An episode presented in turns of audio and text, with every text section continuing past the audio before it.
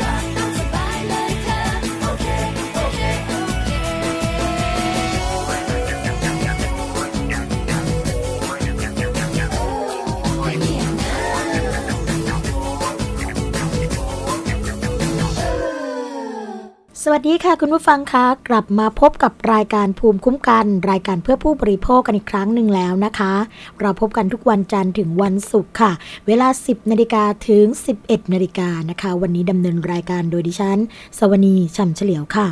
ฟังและดาวน์โหลดรายการได้นะคะ ทาง www.thaipbsradio.com ค่ะ และฟังผ่านแอปพลิเคชันนะคะ ทางไทย PBS Radio แฟนเพจเข้ามากดไลค์กันได้เลยทาง www.facebook.com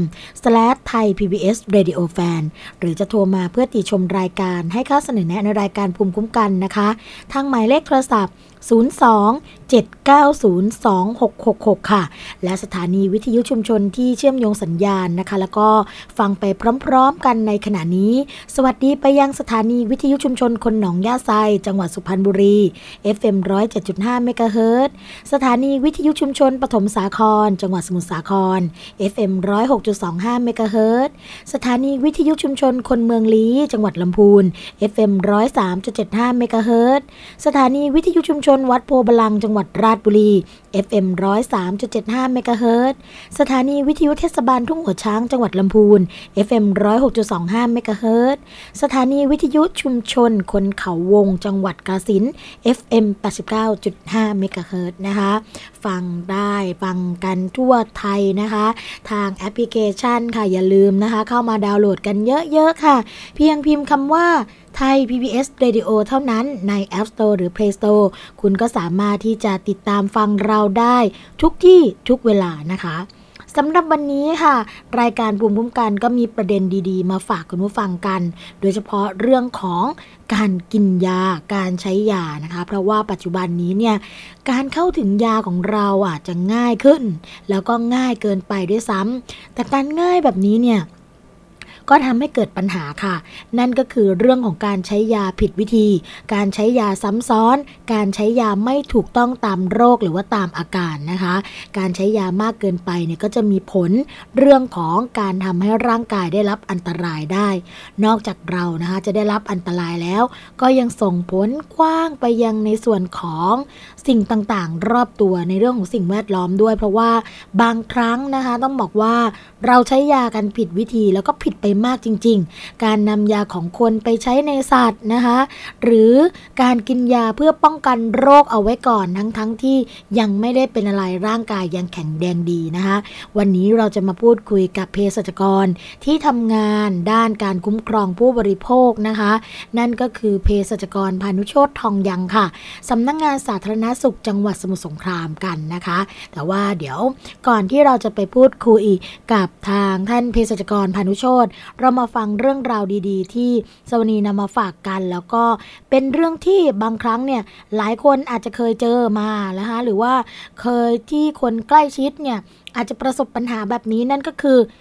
ยึดรถนะคะ ไฟแนนซ์เข้ามายึดรถที่จอดเอาไว้ค่ะ แล้วก็ไม่มีการบอกกล่าวใด ๆ กันเลย เรื่องนี้เกิดขึ้นนะคะที่จังหวัดระยองค่ะ ก็คือว่าทางเจ้าหน้าที่ตำรวจนะคะ ได้รับแจ้งจากนางสาวจิรารัตน์ไม้สนค่ะ ก็แจ้งความมานะคะ ว่าตัวเองเนี่ยมีอาชีพขายอาหาร ในโรงอาหารของบริษัทในนิคมอุตสาหกรรมเหมราชค่ะ ก็ได้ขับรถยนต์นะคะคันดังกล่าว ไปจอดไว้ที่หน้าร้านานห้างสินค้าแห่งหนึ่ง แต่ปรากฏว่าค่ะ พอจอดอยู่เป็นประจำทุกวันทุกวันเนี่ย ตัวเองก็จะไปเอารถยนต์เพื่อนำไปซ่อมเครื่องยนต์นะ แต่ปรากฏว่า ไม่พบรถยนต์คันที่ตัวเองจอดอยู่ค่ะ ก็รู้สึกว่าตกใจมากนะคะ รีบมาแจ้งความกับเจ้าหน้าที่ตำรวจค่ะ ก็ขอให้ช่วยติดตามคนร้ายที่ก่อเหตุนะคะ ซึ่งทางด้านนางสาวจิรารัตน์ก็บอกว่า อาจจะเป็นไฟแนนซ์มายึดรถของตัวเองก็ได้ค่ะ เพราะว่าหากเป็นไฟแนนซ์มายึดรถไปเนี่ยการกระทำในลักษณะนี้ก็ถือว่าทำไม่ถูกต้องนะคะ เพราะว่าในส่วนของรถยนต์ซึ่ง เป็นชื่อนะคะของน้องสาวค่ะ ก็คือนางสาวพรพิมลคำพาอายุ 23 ปี เป็นผู้ใช้รถยนต์คันดังกล่าวนะคะ โดยตัวเองเนี่ยเป็นผู้ซื้อจริง แล้วก็เป็นเจ้าของรถนะคะ ปัจจุบันเนี่ยเช่าซื้อของ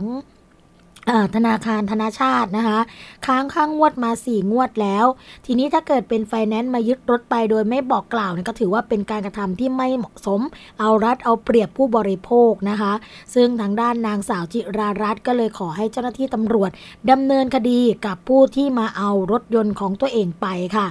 ด้านตำรวจที่รับแจ้งนะคะ บอกว่าหากเป็นไฟแนนซ์จริง ผู้เสียหายก็สามารถแจ้งความดำเนินคดีได้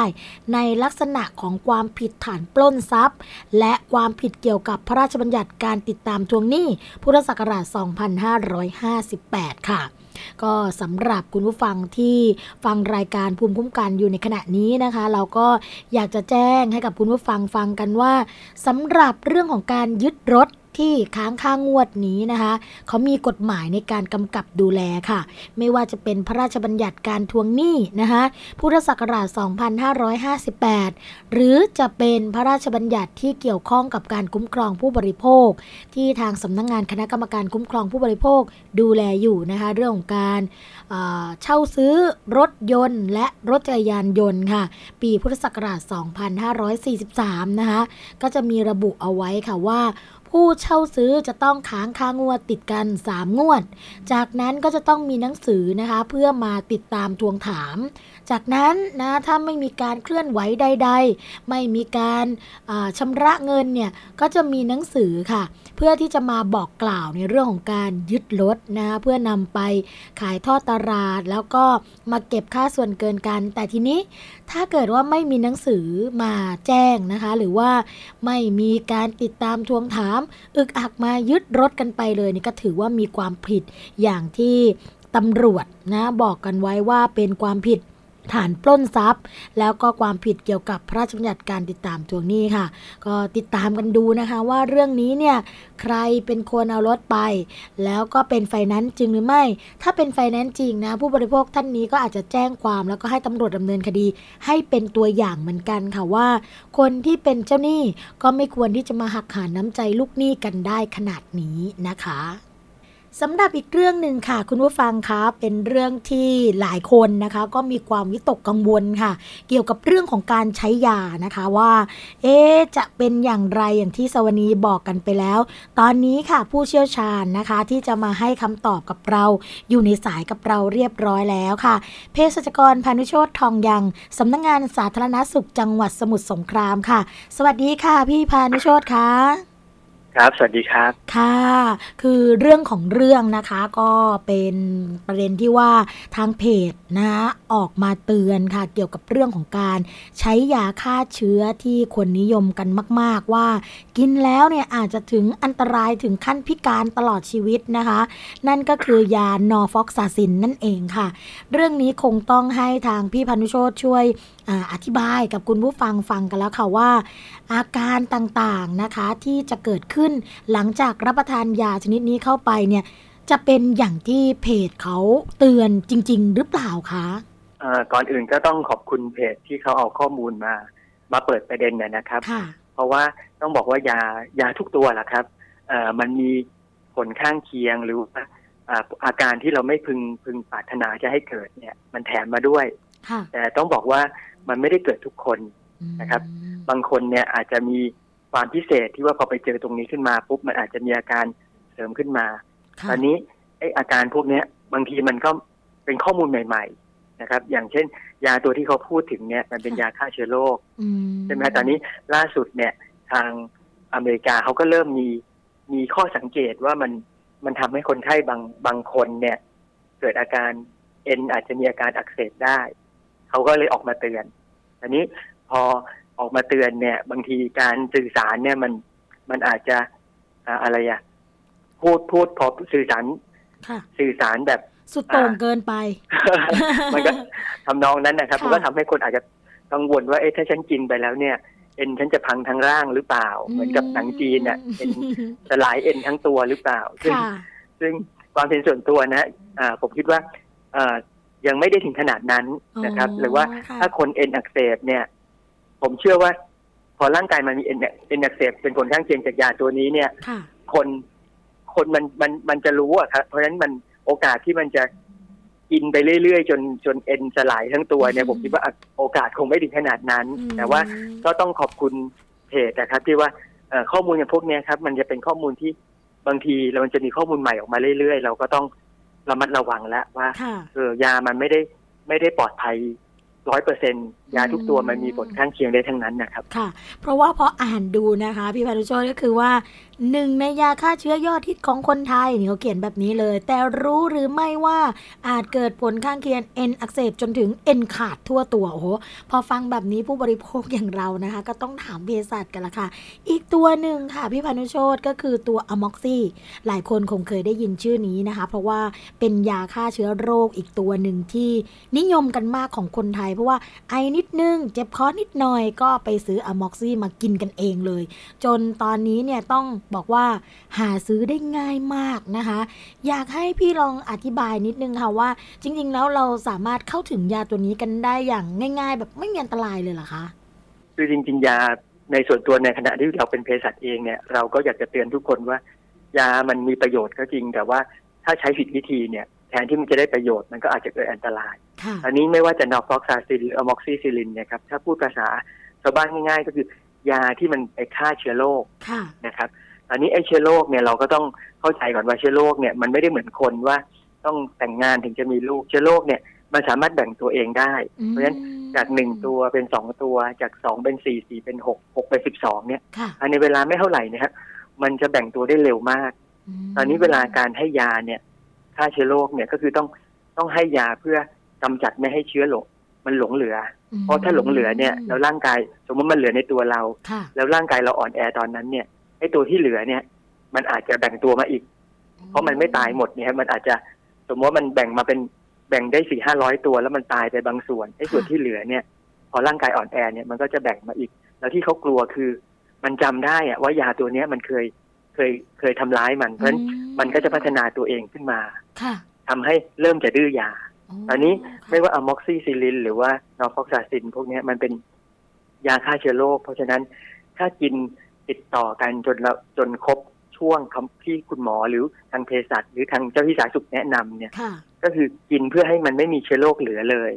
มอันนี้โอกาสที่มันจะดื้อยาก็น้อยค่ะแต่ว่าประเด็นของของคนไทยเนี่ยบางที พอหายเจ็บคอหาย อะไรนิดหน่อยก็นึกว่าตัวเองหายแล้ว ก็หยุดยาอืมค่ะซึ่งจริง ๆ แล้วเชื้อโรคมันอาจจะยังไม่หมดนะครับ แต่ร่างกายมันดูดีขึ้นอืมก็เลยหยุดยาดังนั้นไอ้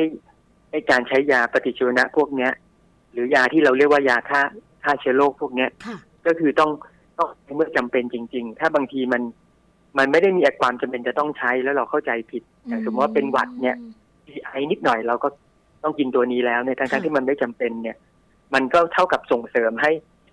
ให้เชื้อโรคทั่ว ๆ ไป ซึ่งมันอาจจะอยู่ตรงนงตรงไหนอะไรอย่างเงี้ยอืมันเริ่มรู้จักยาแบบนี้มากขึ้น แล้วมันก็ช่วยกันพัฒนาจนดื้อยาโอ้โหซึ่งตรงนี้อันตราย เพราะค่ะว่าถ้ามันดื้อขึ้นมาเนี่ย อนาคตเราเนี่ย ไม่ว่ารุ่นเราแก่ลงหรือว่ารุ่นลูกเราโตมาเป็นหนุ่มเป็นสาวเนี่ยค่ะมันจะแทบไม่มียารักษา เพราะว่าอืมเชื้อโรคมันไปเร็วกว่ากว่าสมองคนที่จะคิดค้นยาขึ้นมาโอ้โหค่ะ อันนี้คือวิวัฒนาการหรือว่าพัฒนาการของเชื้อโรคที่ครับเกิดอาการดื้อยานะคะ กรณีที่ครับที่อ่าผู้บริโภคอย่างเราเนี่ยใช้ยาไม่ถูกต้อง แล้วในกรณีแบบนี้นะคะ เช่นไม่ได้เป็นอะไรเลยนะคะ เดินตากฝนมา แล้วก็สันนิษฐานว่าตัวเองอาจจะไม่สบาย ก็เลยกินยาดักไว้ก่อน กินยาป้องกันกันไว้ก่อน แบบนี้ครับมีผลทำให้เชื้อโรครู้จักยาด้วยไหมคะ ใช่ใช่มีผลครับ เพราะว่ามันเท่ากับฉันใช้ยาพั่มเพรื่อแล้วเราก็ไม่รู้ว่าบางทีมันเป็นเชื้อโรคอาจจะไม่เป็นเชื้อโรคกระจอกกระจอก ซึ่งบางจริงแล้วร่างกายเราฆ่าฆ่าได้อยู่แล้วเนี่ย พอเราไปกินยาแล้วบางทีไปกินดักกินไม่ครบตามตามจำนวนอะไรอย่างเงี้ยเพราะฉะนั้นไอ้เชื้อที่กระจอกกระจอกเนี่ยมันก็จะเริ่มคุ้นชินกับยาที่เข้าไปมันมันก็เท่ากับทำให้เชื้อโรคกระจอกกระจอกเนี่ย ดื้อยาเข้าไปด้วยโอ้แทนที่จะเป็นเชื้อโรคแสบๆดื้อยาตอนนี้ประเด็นก็คือว่า ถ้าเอาเอาโรคหวัดก่อนเดี๋ยวมันจะมีเรื่องท้องเสียว่าทำไมจะต้องใช้ คือหวัดเนี่ยเมืองนอกเขาเรียกว่า common cold ก็คือโรคโรคหนาวผิดปกโรคหนาวทั่วๆไปอะครับค่ะดังนั้นถ้าเราไปเดินตากฝนหรืออาการนิดๆหน่อยๆเนี่ยทำให้ร่างกายอบอุ่น ดื่มน้ำเยอะๆนอนเยอะๆเนี่ย ร่างกายเราฉลาดครับ มันจะสร้างภูมิขึ้นมาฆ่าเชื้อไอ้พวกจากไวรัส หวัดเนี่ยมันจะเป็นพวกเชื้อไวรัสนะซึ่งมันค่ะไม่ได้เป็นยายาพวกนี้มันฆ่าไม่ได้อยู่แล้วเพราะฉะนั้นถ้าเราร่างกายอบอุ่นอ่าพักผ่อนให้เพียงพอนะครับ แล้วพวกเนี้ยอาการจะดีขึ้นเลย ไม่ต้องไปใช้ยาปฏิชีวนะยาแก้อักเสบกินดักอืมการที่เรากินดักเนี่ยนอกจากไม่เกิดประโยชน์แล้วเนี่ย เท่ากับเราลงคะแนนให้เชื้อโรคมันดื้อยาเพราะฉะนั้นถ้าคนไทยเป็นล้านล้านๆคนเนี่ยคิดแบบนี้ปุ๊บเนี่ยอืมเชื้อโรคมันชอบเลยนะครับ เพราะว่ามีคนช่วยลงคะแนนให้มันดื้อยาเรื่อยๆอืมอันนี้วิธีง่าย ๆ ก็คือว่าต้องแยกให้ออกว่า เมื่อไหร่จำเป็นจะต้องใช้ยาค่ะแก้อ่ายาปฏิชีวนะ หรือยาฆ่าเชื้อโรคคือถ้าท้องเสียอย่างเงี้ยท้องเสียจริง ๆ แล้ว อันดับแรกคือทานเกลือแร่เลยค่ะคือถ้าถ้ามันถ่ายออกไปเนี่ยให้มันถ่าย ตอนนี้เราจะเพลีย พอเรากินเกลือแร่ไปเนี่ย ร่างกายจะสดชื่นขึ้น ความเพลียจะน้อยลงค่ะนะครับ ตอนนี้ถ้าเราไม่กินเนี่ย จะยิ่งถ่ายไม่หยุด ตอนนี้ยาปฏิชีวนะ หรือยาไอตัวที่เมื่อกี้พูดกันในตอนแรกตั้งแต่ต้นแรกเนี่ยนะครับ เราจะใช้เมื่อท้องเสียจากเชื้อโรค บางคนมันไม่ได้ท้องเสียจากเชื้อโรคอาจจะท้องเสียจากกินอาหารเผ็ดกินอาหารเปรี้ยวหรือว่าเครียดอันนี้ท้องเสียได้ หรือบางทีเป็นไวรัสทั่วๆไป อันนี้กินเกลือแร่เนี่ยหาย แต่ถ้าท้องเสียประเภทที่แบบอาเจียนปวดเมื่อยทั้งตัวคือ ท้องเสียแบบทุลักทุเลทรมานทุรนทุราย อันนี้ค่ะอาจจะเกิดจากการติดเชื้อ อันนี้ก็ต้องให้ทางบุคลากรทางด้านสาธารณสุขเนี่ยช่วยดูว่าอมันเป็นติดเชื้อจริงไหมถ้าติดเชื้อเนี่ย ก็ต้องให้ยาแล้วแต่ตอนนี้ก็ต้องมานั่งดูอีกว่า อ่าถ่ายออกมาเป็นกลิ่น อ่าต้องใช้ยาตัวหนึ่งถ้าปวดเมื่อยตามตัวอาจงอาเจียนอีกแบบหนึ่งก็ต้องใช้ยาอีกตัวหนึ่งเพราะฉะนั้นตรงนี้เนี่ยอย่าไปซื้อกินเองพร่ำเพรื่ออันดับแรกคือซื้อเกลือแร่กิน อันนี้ปลอดภัยที่สุดค่ะนะครับอืมตอนนี้ถ้าเป็นโรคหวัดหวัดก็เหมือนกันครับ คือถ้าคอแดงๆ นิดๆ หน่อยๆ ไม่ได้เป็นอักเสบเป็นหนองอะไรพวกนี้นะครับค่ะแนะนำให้จิบน้ำอุ่น แล้วก็อ่าถ้าเป็นไข้ก็ทานยาลดไข้ แล้วก็ดื่มน้ำอุ่นนอนเยอะๆเนี่ยสองสามวันเนี่ยจะดีขึ้นเลยอืม แต่ถ้าเราไปกินยาเนี่ยมันมันไม่ได้ช่วยไงครับ อันดับแรกคือถ้าเป็นเรารู้สึกว่าเป็นหวัดหรืออาการไม่ค่อยดีแล้วเนี่ย ดื่มน้ำมากๆ ถ้าไม่ชอบน้ำอุ่นก็น้ำธรรมดาก็ได้ แล้วนอนเยอะๆร่างกายเนี่ยมันจะมีภูมิต้านทานขึ้นมาสู้เลยอืมแต่ว่าใช้ถ้าจะต้องใช้ยาปฏิชีวนะ หรือยาฆ่าเชื้อโรคเนี่ยก็คือต้องคอต้องเป็นหนองอะก็เหมือนกับแผลแล้วหกล้มแล้วอักเสบเป็นหนองขึ้นเนี่ย อันนี้หนองอยู่ที่คอ อันนี้แหละถึงจะต้องใช้ ใช้ยาฆ่าเชื้อโรคซึ่งบางทีเราดูง่ายๆ ก็อาจจะเอาไฟฉายส่องหรือถ้าไม่รู้ก็ให้เจ้าหน้าที่สาธารณสุขช่วยดูเขาก็จะเลือกยาฆ่าเชื้อโรคตัวที่เหมาะกับเชื้อโรคของเราค่ะอันนี้จะปลอดภัยกว่าครับ โอ้แต่บางครั้งค่ะ เวลาไปหาหมอนะคะ โดยเฉพาะเด็กๆ ล่าสุดนี้ค่ะ พาเด็กไปหาหมอนะคะอายุประมาณ4ี่ห้าขวบค่ะ แล้วก็คุณหมอเนี่ยบอกว่าคอแดงนะ ไอแล้วก็คอแดง แล้วก็ให้ยาฆ่าเชื้อมาค่ะ เป็นยาน้ำเชื่อมนะคะ สีชมพูชมพู ตรงนี้เนี่ยต้องทานให้หมดขวดไหมคะ หรือว่าพออาการดีขึ้นก็ให้เด็กหยุดได้คะคุณหมออพี่พันธ์ อันนี้ดีเลย คืออันดับแรกเนี่ยแนะนำสองสอง step step ขั้นตอนแรกเนี่ยพอคุณหมอให้เนี่ยเราอาจจะถามคุณหมอเขาตรงๆนะครับ ว่าเออตกลงลูกลูกดิฉันเนี่ยจำเป็นจะต้องใช้ยาตรงนี้ด้วยหรือเปล่าคะเพราะว่าเราเคยได้ข้อมูลมาว่าถ้าไม่มีอ่าถ้าไม่ได้ติดเชื้อโรคแบคทีเรียอะไรเนี่ย ไม่ต้องให้ก็ เหมือนกับให้คุณหมอเขาเขาอธิบายหน่อยนึงเพราะบางทีคุณหมอก็ต่างคนต่างคิดนะกลัวว่าเอ๊ะเดี๋ยวคนไม่ให้คนไข้จะไม่เข้าใจนั้นอันดับแรกเนี่ยใช้สิทธิ์ถามเขาก่อน อนนี้อ่าถ้าสมมติว่าคุณหมอบอกว่าจำเป็นจะต้องใช้แล้วเนี่ย ยาผงตรงนั้นเนี่ย บางคนเขาผสมน้ำมาให้แล้วค่ะบางคนก็ยังไม่ได้ผสมค่ะอันถ้าอ่าถ้าไม่ได้ผสมก็เราก็มาผสมถึงเขาจะมีขีดให้ดูเนาะก็ผสมถึงขนาดนั้น อย่าใช้น้ำร้อน ถ้าใช้น้ำร้อนเนี่ยยาจะเสียเลยอืมนะครับ อันนี้พอผสมเสร็จแล้วยาจะอยู่ได้ประมาณเจ็ดวันค่ะนะครับ ก็ต้องกินจนยาหมดอืมนะครับยาพวกนี้ดูมาคุณหมอก็จะให้สักสองขวด ถ้าเด็กเล็กๆก็อาจจะให้ขวดเดียวเพราะว่ามันจะกิน ต่อเนื่องได้ประมาณเจ็ดวันค่ะนะครับ ต้องกินติดต่อทุกวันจนยาหมด เพราะอันนี้ก็คือยาปฏิชีวนะสำหรับฆ่าเชื้อโรคมตอนนี้ถ้าลูกเราอาการดีขึ้นเนี่ยเราหยุดเนี่ย จริง ๆ เชื้อโรคมันยังไม่หมดค่ะไอ้เชื้อโรคตัวที่เหลือๆเนี่ย มันอาจจะบาดเจ็บอืแต่มันเริ่มคุ้นชินกับยาเนี่ยอืมมันจะพัฒนาตัวเองขึ้นมาค่ะนะครับ จะทำให้อีกหน่อยเนี่ย เชื้อโรคพวกนี้เวลามันกระจาย มันไม่ได้อยู่ที่ลูกเราคนเดียวนะถ้าลูกเราไปจามไปอะไรเนี่ยไอ้เชื้อพวกนี้มันก็ไปสู่สิ่งแวดล้อม ไปติดลูกคนอื่นอีก ไปติดคุณแม่คนอื่น ติดคุณยายคนอื่นอีก อันนี้ก็โหอันนี้น่ากลัว เพราะว่าต้องบอกสถานการณ์เชื้อดื้อยาในเมืองไทยเนี่ย มันค่อนข้างน่ากลัวจนรัฐบาลเนี่ยต้องให้เป็นวาระเด็ดเลยนะครับ ที่จะต้องช่วยกันรณรงค์ค่ะ พูดถึงเรื่องของการกระจายเชื้อไปในสิ่งแวดล้อมค่ะทำให้นึกถึงเรื่องหนึ่งมาที่ที่เพิ่งอ่านเจอนะคะ คือเขาเอายาฆ่าวัณโรคอะค่ะ แก้วัณโรคในคนนะคะ ไปให้ไก่กิน แล้วทีนี้อืมพอไก่กินปุ๊บนะเอ่อก็อาจจะมีการแพร่เชื้อไปถึงคนที่เป็นวัณโรคในชุมชนด้วยเหตุการณ์แบบนี้ก็คือเกิดขึ้นจริงใช่ไหมคะ คือยายาคนกับยาสัตว์เนี่ยจริงๆแล้ว บางคนมองว่าเอ๊ะยาสัตว์ก็ยาสัตว์ยาคนก็ยาคนแต่จริงๆแล้ว ยามนก็กลุ่มเดียวกันนะครับ เพราะฉะนั้นอืมเวลาเวลาเรากินที่คนเนี่ย เรายังควบคุมอัตราปริมาณแน่นอนได้แต่นี้ถ้าไปให้สัตว์กินเนี่ย ถ้าเราไม่ได้มีความรู้ในสัตวแพทย์ เราไม่ได้มีใครมาแนะนำเนี่ยบางทีชาวบ้านก็อาจจะให้ตามความเข้าใจอืมนั้นกลายเป็นมันก็มันก็เหมือนกับคนกินยาไม่ครบไม่ครบตามกำหนดนะครับค่ะหรือบางทีบางคนคนไปขายก็แนะนำว่าเอาตัวนี้บวกตัวนั้นอ่ากลายเป็นว่าโอ้ยเละเทะไปหมดค่ะ ตอนนี้ถ้ายาบางตัวเนี่ยอย่างยารักษาวัณโรคเนี่ยเอาไปให้ไก่กิน หรือบางทีไปวัตถุประสงค์เข้าใจผิดเนี่ย มันก็ทำให้เชื้อวัณโรคเริ่มดื้อค่ะแล้วสิ่งแวดล้อมที่มันมีเชื้อเนี่ย วันดีคือดีมันก็ฟุ้งลอยมาติดคนเมื่อไหร่ก็ไม่รู้งั้นมอันนี้ก็น่ากลัวค่ะมันมันถึงได้ถึงขนาดต้องอ่าตอนนี้กระทรวงเองก็ต้องพยายามคุยกับทางกระทรวงเกษตรทางอะไรพวกนี้ว่าต้องร่วมมือกันแล้ว เพราะว่าสาธารณสุขเองเนี่ยดูหน่วยงานเดียวก็ไม่ได้ค่ะเพราะถ้า ทางด้านเกษตร ทางด้านสัตวแพทย์ไม่ลงมาช่วยด้วยเนี่ย มันก็ไปติดที่สัตว์ แล้วสุดท้ายก็กลับมาที่คนอืมก็ก็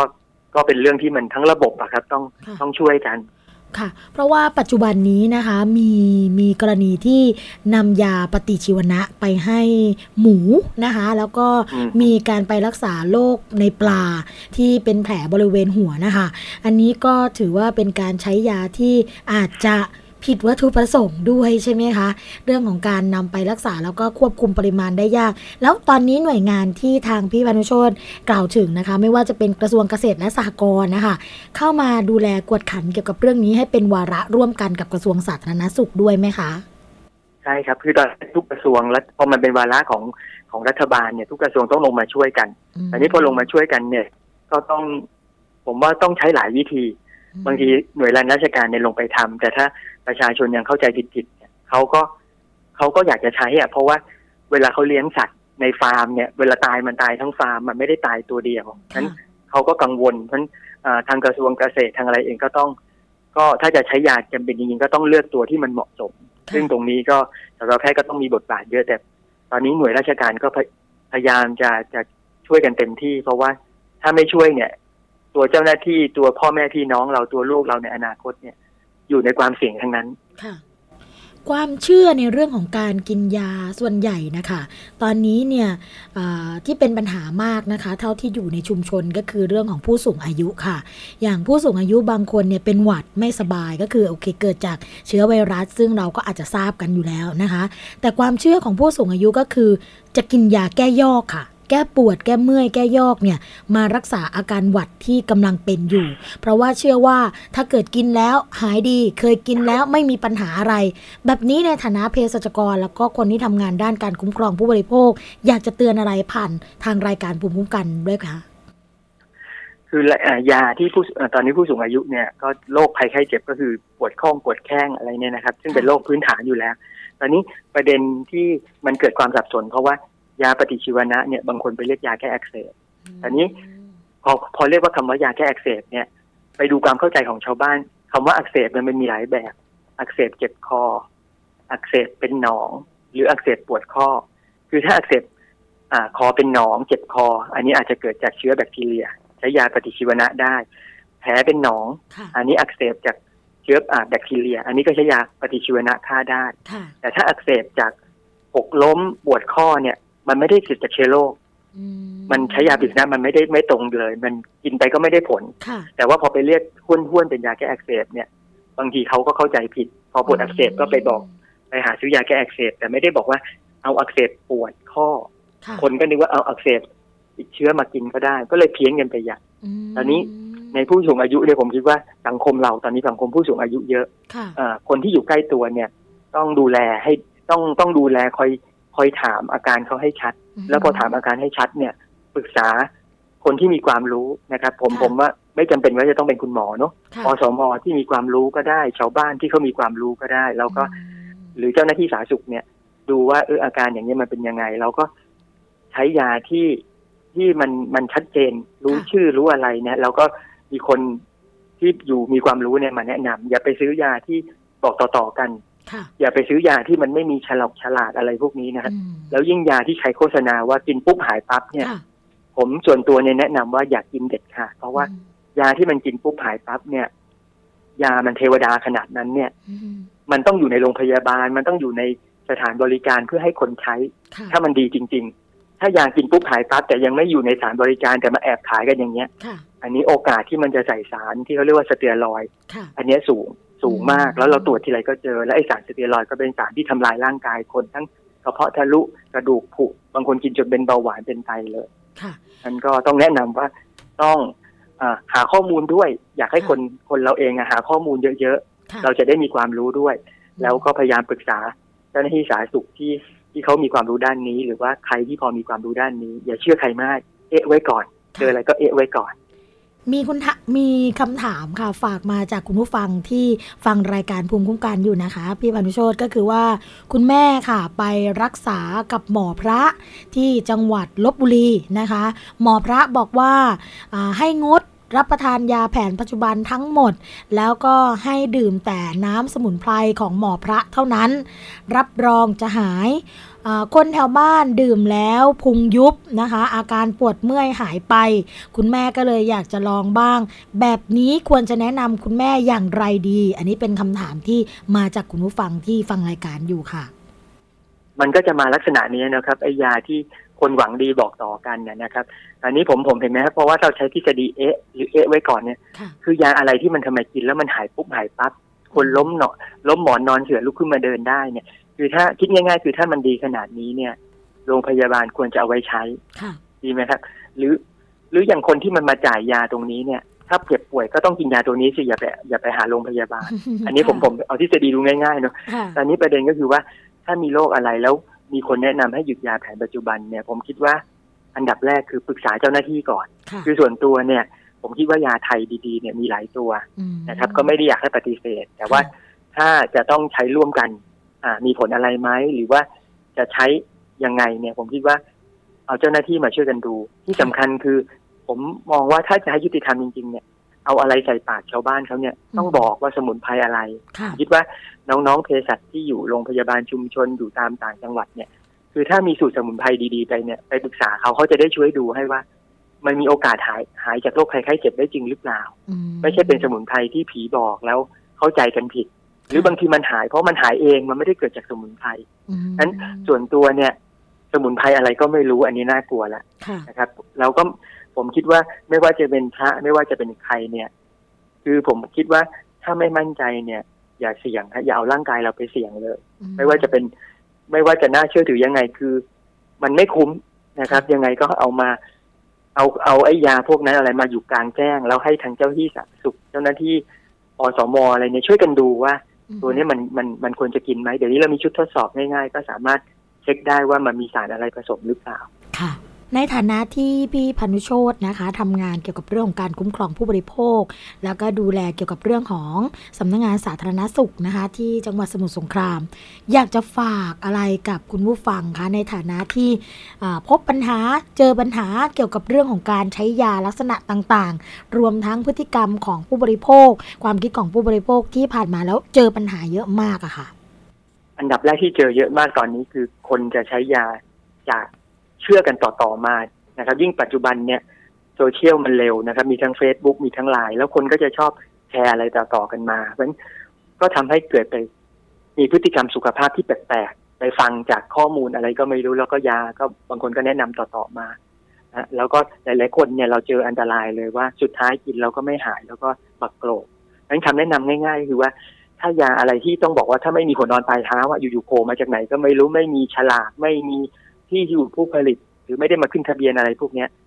ผมแนะนำว่าอย่ากินเด็ดขาดค่ะนะครับ แต่ว่าถ้า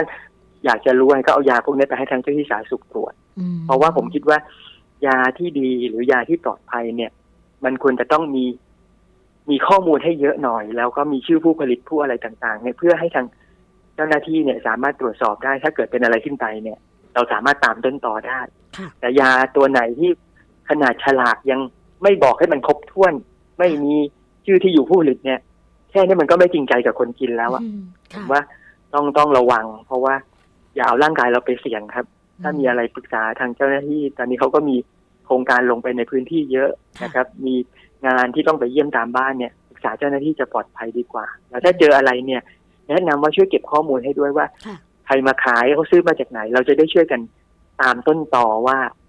ไอ้ไอ้ของที่มันไม่ถูกต้องของที่มันจะมาทำร้ายเราทำร้ายคนอื่นเนี่ย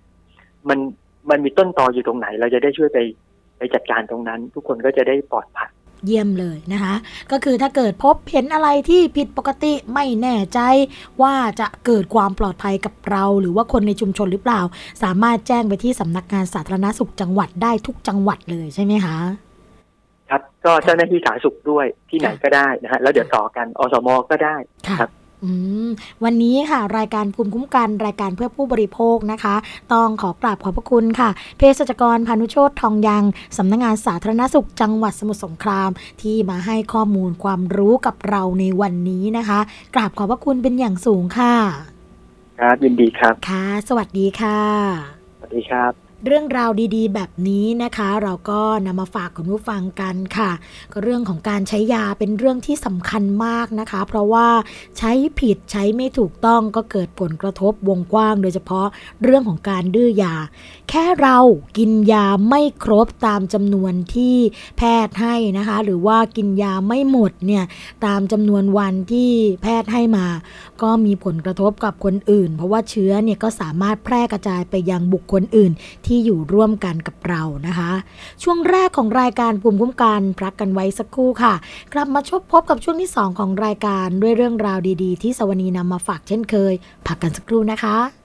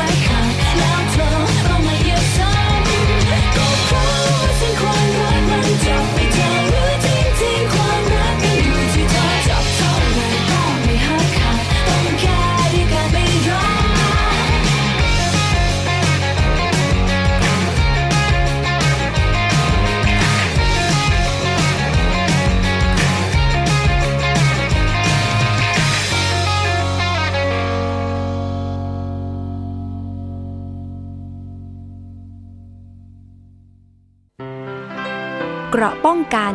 เพื่อการเป็นผู้บริโภคที่ฉลาดซื้อ และฉลาดใช้ ในรายการ ภูมิคุ้มกัน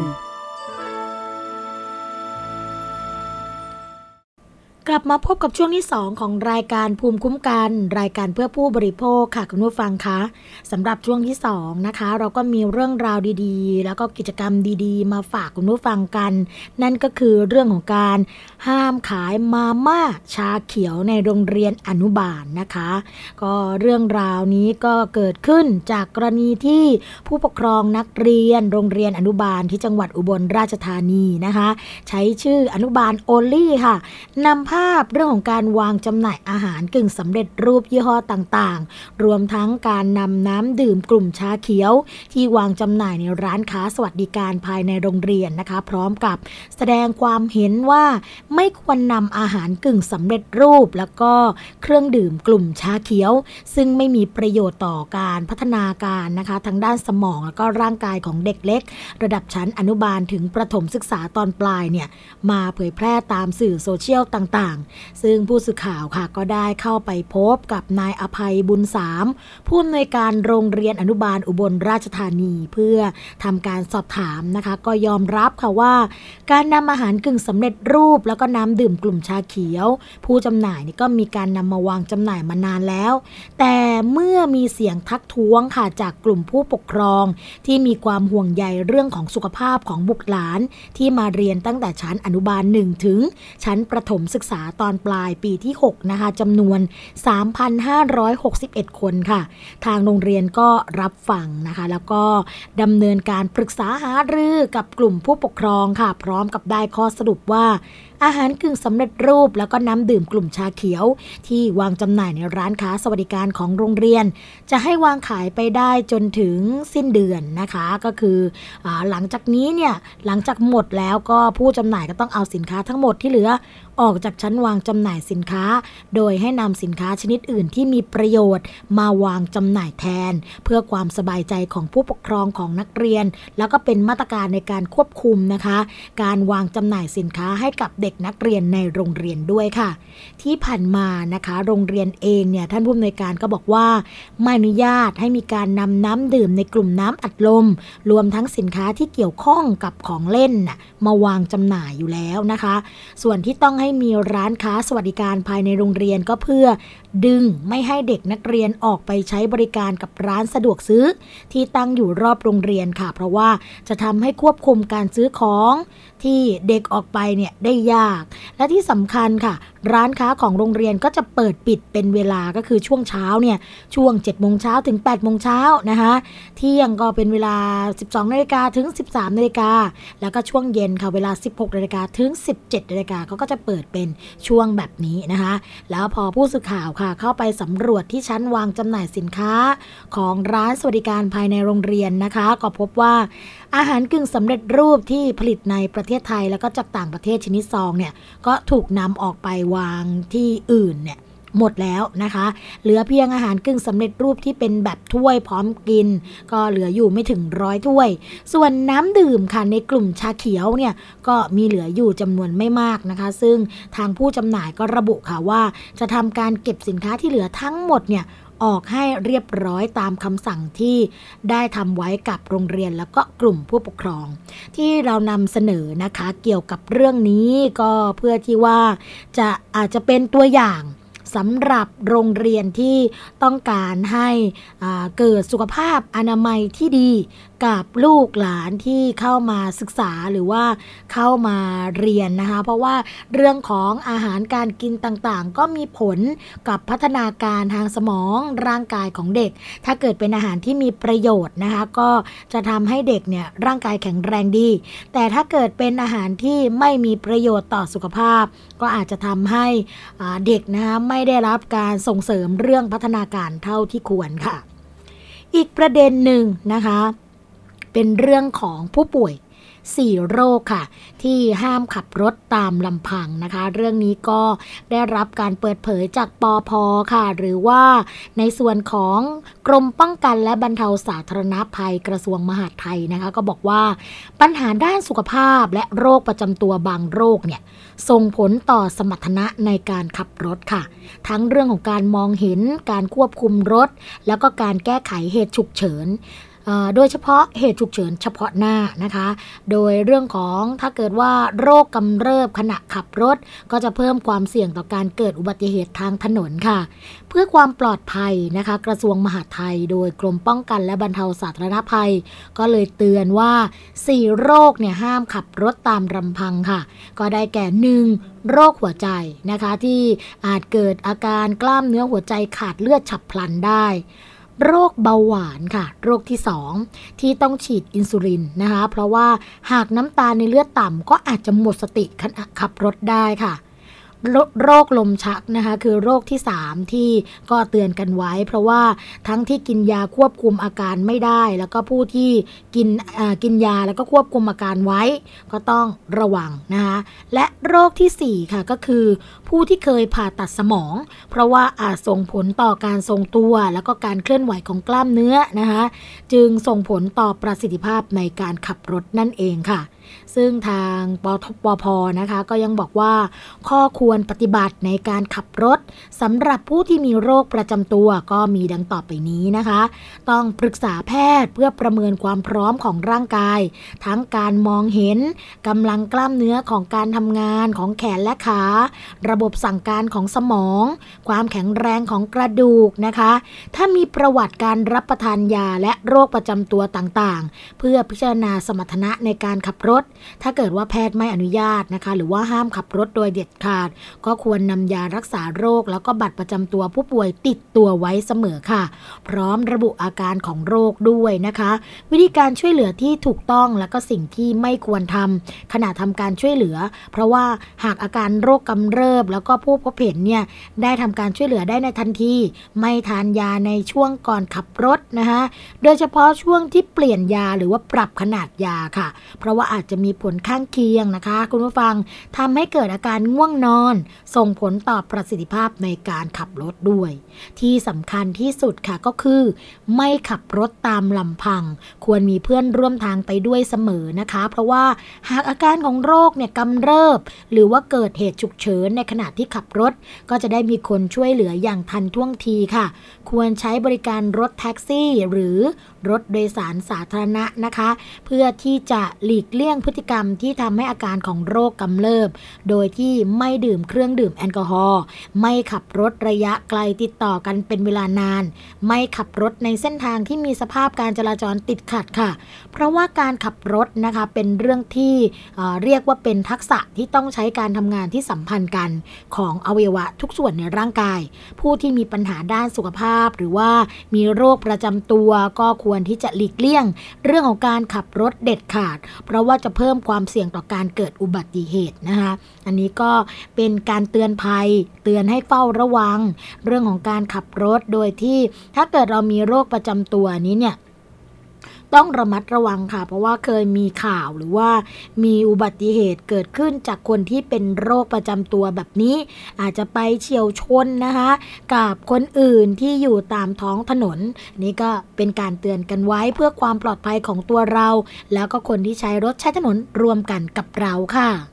อีกเรื่องหนึ่งค่ะคุณผู้ฟังคะเป็นเรื่องที่เสี่ยงอันตรายนะคะ ขณะลงรถ นะรถโดยสารประจำทางนี่แหละค่ะ เพราะว่าหลายคนที่ต้องโดยสารรถเมย์นะคะหรือว่ารถโดยสารประจำทาง ก็อาจจะเคยเจอปัญหาว่าเมื่อถึงป้ายที่ต้องการจะลงแล้ว รถไม่ยอมจอดให้สนิทนะคะ ซึ่งสามารถทำให้เกิดอุบัติเหตุได้ ถ้าเกิดผู้โดยสารก้าวขาลงไม่ทัน ขณะที่รถเมย์ออกตัวไป ซึ่งแนวทางการแก้ไขปัญหานี้นะคะ ก็ควรทำอย่างไร เดี๋ยวเราไปดูกันค่ะ ซึ่งเรื่องนี้นะคะเกิดขึ้นกับคุณสุชาติและครอบครัวค่ะ ที่โดยสารรถเมย์สาย 81 ก็คือสาย 81นี่นะ จากต้นทางสายเชิงสะพานปิ่นเกล้าค่ะ ไปลงที่ป้าย ก่อนจะถึงห้างสรรพสินค้าซีคอนบางแคนะคะ อย่างไรก็ตามค่ะเมื่อถึงป้ายที่ต้องการจะลงก็พบว่ามีคนเนี่ยลงจำนวนมาก ซึ่งในขณะที่เขากำลังจะก้าวลงจากรถ คนขับรถเมย์ก็ออกรถไปเลยค่ะ แม้คนที่อยู่บนรถจะช่วยกันบอกว่า คนยังลงไม่หมดนะคะ แต่คนขับแล้วก็เป่ารถเมย์ก็ไม่ได้สนใจค่ะขับรถออกไป ซึ่งแม้ครั้งนี้เนี่ยเขาจะลงรถได้อย่างปลอดภัย แต่ก็กังวลว่าหากรถเมย์คันดังกล่าวยังทำพฤติกรรมเช่นนี้ต่อไป ก็อาจจะก่อให้เกิดอันตรายได้ค่ะ จึงร้องเรียนนะคะมายังศูนย์พิทักษ์สิทธิผู้บริโภค โดยอยากให้ทางขอสมกเนี่ยมีการตรวจสอบ ตักเตือนหรือลงโทษการกระทำของคนขับในกรณีดังกล่าวนะสำหรับแนวทางค่ะการแก้ไขปัญหาเกี่ยวกับเรื่องนี้นะคะ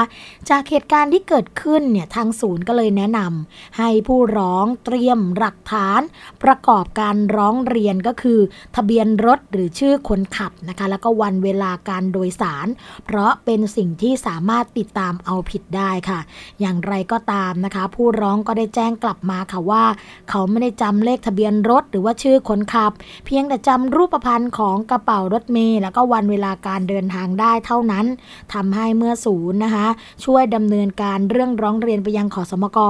ทางเจ้าหน้าที่ก็เลยไม่สามารถตรวจสอบข้อเท็จจริงดังกล่าวได้ค่ะ แต่อย่างไรก็ดีค่ะคุณผู้ฟังคะกรณีนี้เนี่ยก็อาจจะเป็นกรณีตัวอย่างสำหรับ เรื่องที่เกิดขึ้นของผู้ที่ใช้บริการรถโดยสารสาธารณะนะคะ แต่ถ้าเกิดเป็นกรณีต่างจังหวัดเนี่ยก็มีเรื่องราวเหมือนกัน นั่นก็คือมีเด็กนักเรียนนะคะ ใช้บริการรถเมล์ที่วิ่งระหว่างอำเภอวิ่งจากตัวหมู่บ้านเข้าอำเภอเข้าจังหวัดไปนะคะปรากฏว่าถ้าเป็นวันปกติเนี่ยเขาจะเก็บค่าโดยสารอยู่ที่ 15 บาท นะคะในจุดนี้ แต่พอวันเสาร์อาทิตย์ที่เด็กนักเรียนจะต้องไปเรียนพิเศษนะคะ ก็เก็บเป็น 25 บาทนะโดยอ้างว่าไม่ได้ใส่ชุดนักเรียนนะคะ เป็นชุดธรรมดา ถึงแม้ว่าจะถือหนังสือพรุงพลังแล้วก็ไปลงที่จุดเดิมก็คือหน้าโรงเรียนเนี่ยก็เก็บ 25 บาททุกครั้ง จนเด็กนักเรียนก็เลยทดลองนะคะ โดยการใส่ชุดนักเรียนขึ้นรถเพื่อไปเรียนพิเศษในวันเสาร์ ก็เก็บ 15 บาทนะถ้าเกิดเรื่องราวแบบนี้เนี่ยเราก็เลยสอบถามไปที่สำนักงงานขนส่งจังหวัดค่ะ เพราะว่าเด็กนักเรียนร้องเรียนกันมาหรือว่าให้ขอคำปรึกษากันมานะคะ ทางสำนักงงานขนส่งจังหวัดก็เลยให้ข้อมูลหรือว่าให้คำตอบเกี่ยวกับเรื่องนี้นะคะ บอกว่าจริง ๆ แล้วเป็นเรื่องของการขอความร่วมมือแล้วก็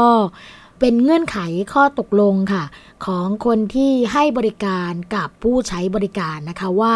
ถ้าเกิดเป็นผู้สูงอายุเนี่ยก็ต้องแสดงบัตรที่เป็นบัตรผู้สูงอายุนะคะแต่ถ้าเกิดเป็นนักเรียนนักศึกษา ก็จะต้องสวมใส่ชุดนักเรียนนักศึกษา หรือแสดงบัตรนักเรียนก็ได้ แต่ว่าในเส้นทางสายนี้เนี่ยถึงแม้ว่าจะแสดงบัตรนักเรียนก็ไม่ลดให้นะคะ ต้องใส่ชุดนักเรียนเท่านั้น หรือถ้าเกิดเป็นพิสุขสามเณรอันนี้มีเครื่องแบบอยู่แล้วนะคะ ไม่ต้องแสดงก็ลดให้อยู่ค่ะ แต่ว่าในกรณีนี้นะคะพอเด็กนักเรียนได้ทดลองค่ะ โดยการใส่ชุดนักเรียนแล้วทางพนักงานขับรถเนี่ยลดให้ เขาก็เลยไม่ติดใจนะคะ เพราะว่าเข้าใจว่าเป็นเรื่องของการตกลงกันระหว่างตัวผู้ประกอบการที่ดำเนินการให้เขาเรียกว่าส่วนลดกับเด็กตรงนี้นะคะ แต่ว่าก็เป็นกิจกรรมหนึ่งค่ะ ที่เด็กนักเรียนเนี่ยก็เกิดความสงสัยเรื่องการให้บริการรถโดยสารสาธารณะนะคะ แล้วก็ทดลองด้วยตัวเองจนได้คำตอบ เส้นทางสายไหนนะคะที่มีปัญหาเกี่ยวกับเรื่องของการให้บริการของรถโดยสารสาธารณะ ไม่ว่าจะเป็นเรื่องของการเก็บค่าโดยสารที่อาจจะแพงเกินไปนะคะ หรือว่าสงสัยว่าเก็บถูกต้องหรือไม่ เรื่องของการบริการที่อาจจะขับรถวาเสียวไม่มีความปลอดภัยในขณะเดินทาง รถมีสภาพชำรุดเก่าเกินไปนะคะ ไม่มีประตูที่จะคอยปิด บังเอาไว้ให้เกิดความปลอดภัยกับผู้โดยสารเนี่ยก็สามารถที่จะร้องเรียนกันเข้าไปได้นะคะ ที่สำนักงงานสาธารณะเออขออภัยค่ะสำนักงงานขนส่งจังหวัดทุกจังหวัดเลย หมายเลขสายด่วนนะคะก็คือ 1584 ค่ะ ตรงนี้นะคะฝากกันไว้ค่ะ ร้องทุกหนึ่งครั้งดีกว่าบ่นพันครั้งเสมอค่ะเรื่องราวดีๆ แบบนี้นะคะ เกร็ดความรู้ข้อมูลต่างๆ ที่เป็นประโยชน์กับผู้บริโภคแบบนี้ เราจะนำมาเสนอกับผู้ฟังค่ะ ทุกวันจันทร์ถึงวันศุกร์เวลา 10นาฬิกาถึง 11นาฬิกานะคะ รายการภูมิคุ้มกัน รายการเพื่อผู้บริโภคค่ะสำหรับวันนี้นะคะ มองดูเวลาแล้วก็มาถึงช่วงสุดท้ายของรายการกันแล้ว สวัสดีและรายการภูมิคุ้มกันคงต้องขอลากันไปก่อน พบกันใหม่ในวันต่อไป สวัสดีค่ะ เกราะป้องกัน เพื่อการเป็นผู้บริโภคที่ฉลาดซื้อ และฉลาดใช้ ในรายการ ภูมิคุ้มกัน